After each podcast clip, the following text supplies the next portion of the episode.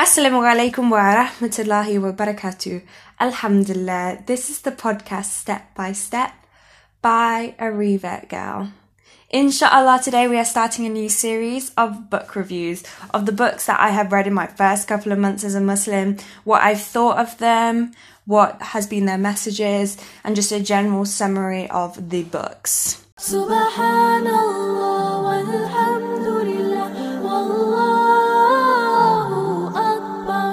So, today I'm going to be covering the books that have been pretty small, but I started off reading them as like little booklets. A lot of the books that I will be reviewing to begin with are from iERA.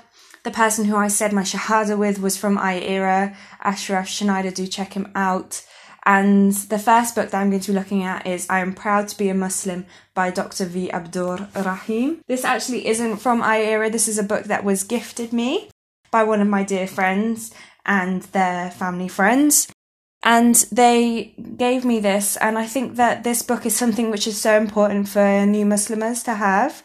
I believe it's generally only available in the UK. It's from the UK Islamic Academy inshallah I will find a PDF maybe at some point if it's available. So I am proud to be a Muslim basically goes each chapter in a new topic which are parts of Islam. Obviously we should always be proud of the whole of Islam, but significant parts of Islam which has contributed to human development, which shows how Islam is completely beneficial for the whole of humankind. It kind of goes against this stereotypical view that Islam and Muslims are like terrorists with their ideas, are violent.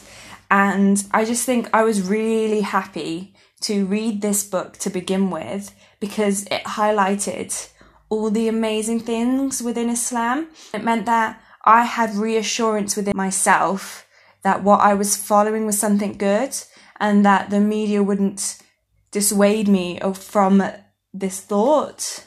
So I'm proud to be a Muslim I will just summarize a few points. So, chapter one, it talks about how Islam championed against female infanticide, which is prevalent to this day, and gives the verses of in the Quran of Surah 8, verses 1 to 9. This is something which I loved about this I'm proud to be a Muslim. It gives the reason why you should be proud and then gives the, the Quran verse afterwards and then gives some context like pre Islamic Arabs thought a great disgrace to have a daughter. And so, this idea that Islam is against women, when actually there is so much respect to women and that it is a blessing and even a reward to their family if you have a daughter. And that's found in Quran Surah 16, ayah 57 to 59. And there's another verse in the Quran, which is in Surah 6, ayah 151, which says,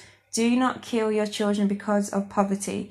We shall provide for you and for them. Throughout this world, children are killed, are enslaved uh, because of poverty, and that is horrendous. We need to believe that every child that we are gifted is exactly that a gift.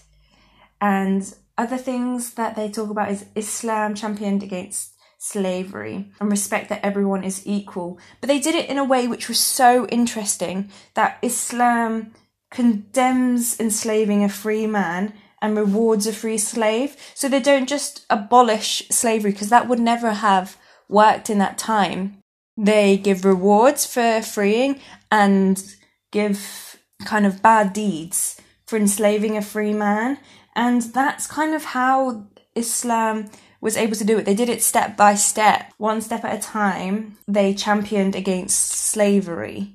And that's something where all the slaves were treated with utmost respect. And in Islam and in the history, slaves were almost treated as if they were part of the family.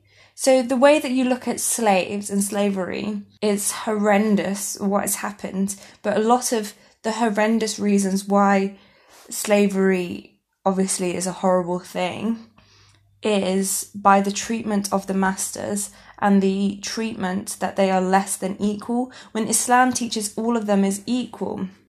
And another thing that I absolutely love is that there's a protection against the environment.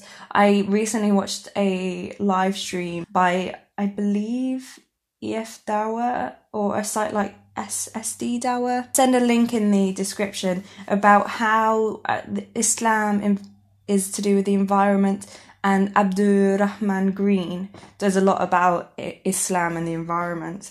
So you find that even with war, you must have no harm to trees. You must always treat everything that Islam has given you with the utmost respect. And yeah, it's just that the environment is given such a high standard.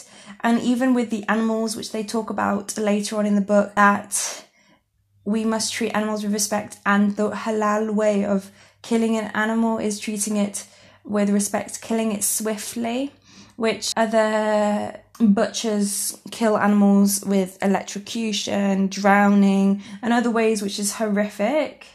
And they just constantly go through this book about how Islam, how smiling is a sunnah, and it's found that smile increases endorphins and serotonin, which makes us happier. There's this respect for all mankind.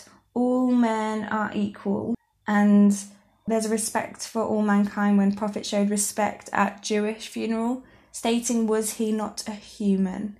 We are we talk about this all the time. There's this idea of human rights. Was he not a human? Was he not like me? So we showed respect to other religions and there's some things which are incredible that Islam would have protected us with even with the COVID-19 situation. Islam takes precautionary measures to prevent spread of disease. If you know of a plague in a country, do not go there, and if it breaks out in a country where you are, do not flee the country. Subhanallah, this is exactly what's happening in this world. And we also are taught to be clean, to look after ourselves, to wash before we pray, to wash before we eat, and we are encouraged to just be just to be clean in our lives. And also, they have this balance between spiritual and physical. And there's this story they say that the three visitors trying to be overly spiritual, i.e., one started to fast his whole life. The Prophet responds, I am the most God fearing. I fast on some days and not on others and I'm married. Rejecting rejection of renouncing all of the worldly life. We are born in this world. So people who say, you know, I, I'm going to fast like my whole life, I'm going to pray my whole life. We are allowed to have families, have that as a priority, have our physical needs met. So we have this balance between physical and spiritual need. Uh, the Prophet Muhammad wasallam encouraged us to do sport like horse riding and swimming. So it, we were also told to be kind to animals. The Prophet told off those that took the young of a small bird, giving water to a thirsty bird and water to a thirsty dog is rewarded. And Allah forgives those who help every living being. And there's this idea which I love, which no one will be punished for the actions of someone else and that there's no compulsion in religion. Just all these different things through I am proud to be a Muslim that they go through and to not even overeat. It goes through everything that kind of is fundamental for kind of helping you to know what Islam propagates. And I just found this really useful to be one of the first books I read when I become a Muslim. So I also with iERA there is a scheme, especially I think if you're in the UK, that you can buy as many books, especially as a new Muslim, and you just have to pay for delivery, and that was nine pounds. So I got loads of little booklets which I'll go through now. So one their first booklet is Life After Life, and this is the booklet which can be recommended to find knowledge about Jannah and Jahannam. And there's this idea propagated in the Quran, Surah 57, Ayah 20, that the present life is a diversion. Life of this world is only an illusory pleasure. This life of the world distracts us, but the day of judgment will be there. And that's something that uh, was my big takeaway is that we need to focus on the afterlife. We need to focus and as a new Muslim, you can be easily distracted by culture. You can be easily distracted by things of this dunya, this world, and not grow on your deen. You can kind of go. We're all used to living in this dunya and living for our worldly needs, but it's remembering that this world is just a distraction. It is a temporary test, and Allah subhanahu wa ta'ala will reward us if we uh, succeed and we try our best for the sake of Allah. Then the next booklet is The Love of God. I think this is something which is essential, especially if you come from a Christian background. So this I think this is important for a Christian just because there's this idea that in Christianity we have the most loving God, like any other God is not as loving. Like we had a God who came down to humankind, and any other God cannot understand their own kind of creation. And we have the most yeah sacrificial loving god. But in this booklet i learnt a lot of things. So it starts with uh, the quran verse surah 13 ayah 28 those who have faith and whose hearts find peace in the remembrance of god truly is in the remembrance of god that hearts find peace and it's actually like when we get chosen to be a muslim it shows that Allah loves us and that in remembrance of God we find peace. They talk about how God is an independent being who is self sufficient and perfect. He does not require anything, nor is his love based on a need or want. It is therefore the purest form of love. There's a difference with Christianity. God's love is for all, whereas in Islam, God does love all, but like his mercy, the rewards are given to those who follow and request for Him to forgive them. We should be eternally grateful every single thing we have in our lives, every single breath. The human heart beats around a hundred thousand tunes a day. Every heartbeat is precious to us. Any one of us would give all our gold for just another heartbeat. Anything other than a, a heartbeat is bonus. It's just talking about how much Allah subhanahu wa ta'ala loves us and how much He has given us and like how our existence is solely dependent upon him. Nothing in in this universe is possible without him. Prophet muhammad wasallam said whoever loves to meet god god loves to meet him. And whoever hates to meet god god hates to meet him. So this there's this idea of how we respond to allah subhanahu wa ta'ala is how he will respond back if we truly follow allah it's not that his love is conditional it's that his love is so holy, it only touches those who who love him, and this love is accessible to all. They just need to follow him and submit to him. So this love isn't exclusive in a way. It can be given to every single human.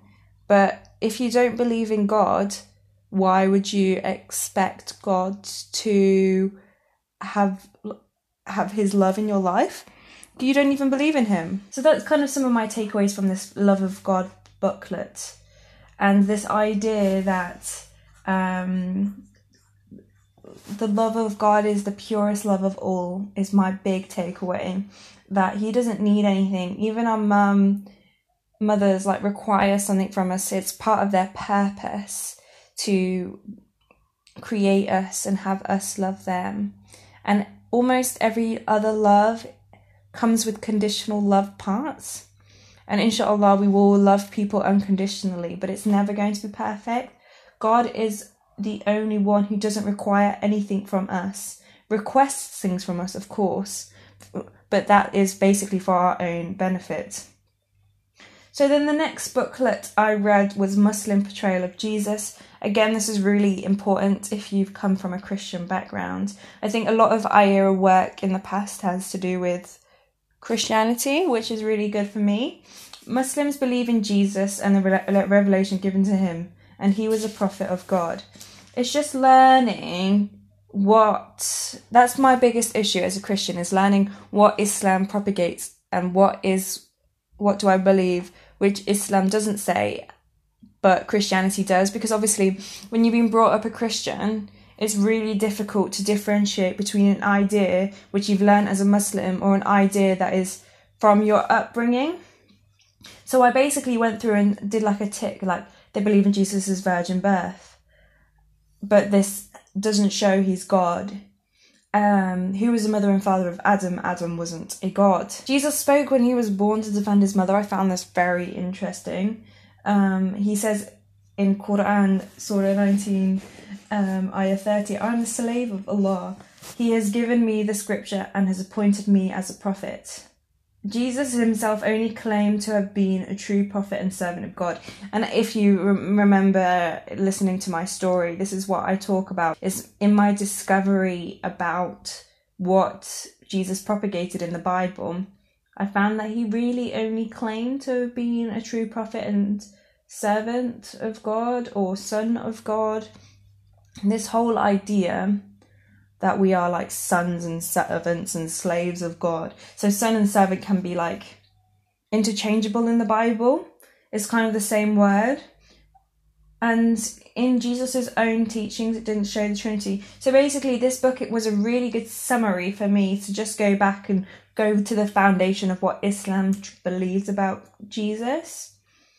And they talk about how the mission of Jesus is sent only to the lost sheep of Israel in Matthew 15 24, which is in, in the Bible. And that's something that comes up a lot in um, Islamic dawah and outreach about the Islamic message.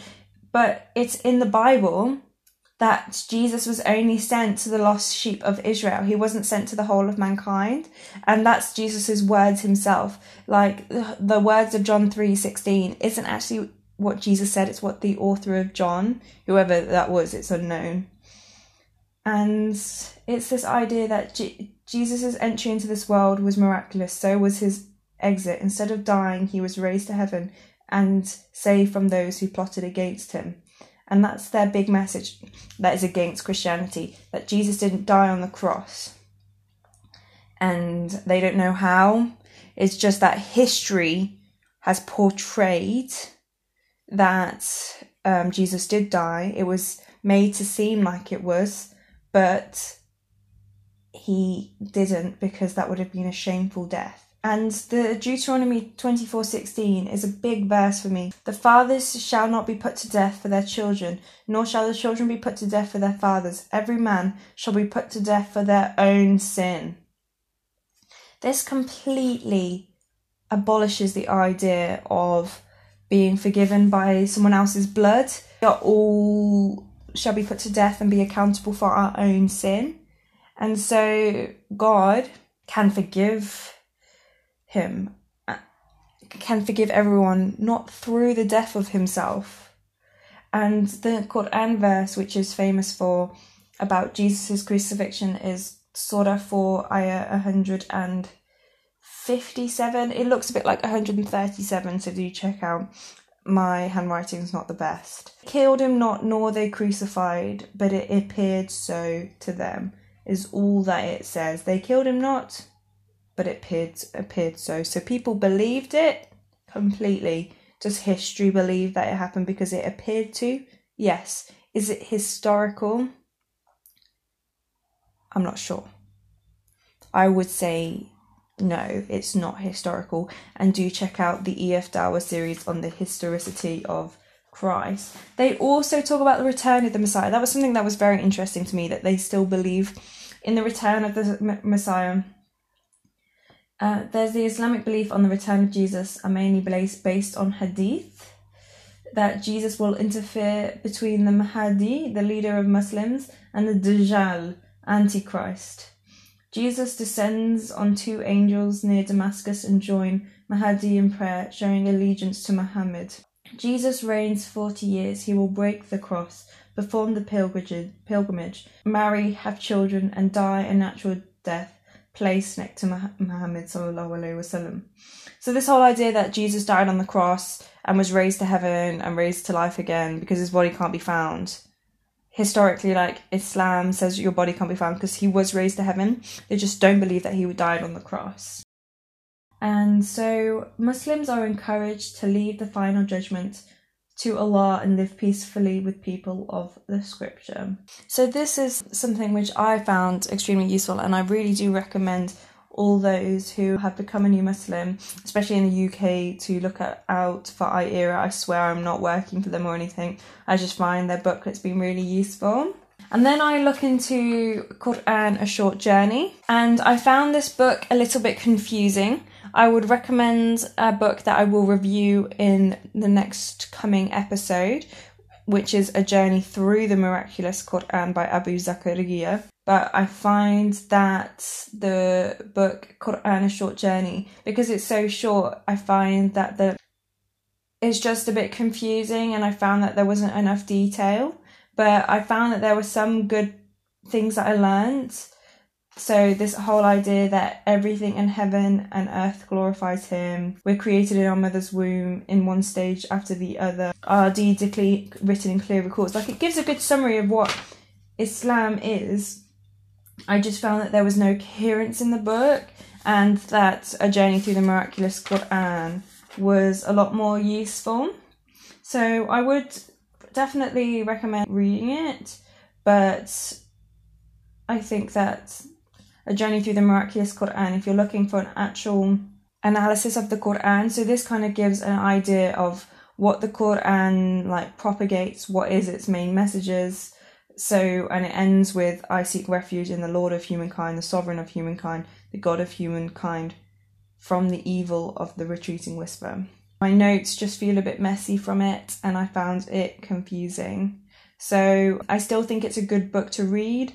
I just don't find it for its idea that of the title, which is called Anne a Short Journey. I kind of expected a bit more background on the Quran, but it does give a good kind of summary of yeah the main message of the Quran. So so yeah, these are some of the books that I have personally read so far. I've made notes on them. And then the next book that I will talk about the next podcast is The Eternal Challenge A Journey Through the Miraculous Quran, which I thought was amazing and it really gave me a great overview of the Quran. And I think the author Abu Zakaria is excellent. So, yeah, those were the books that I began to read just to give me a great foundation on Islam. And I will have a link in my bio in the description all the books that I have read. Inshallah, this has been a bit of a all over the place episode, but I hope that you've enjoyed my thoughts and reviews of different books and kind of got a message from it. And I recommend for you all to own I am proud to be a Muslim and to get some good booklets from iERA to either give to people who are asking questions or to give to new Muslims because it was really useful for me to have. Alhamdulillah, have an amazing week, inshallah, and see you next time. Assalamu alaikum. Assalamu alaikum.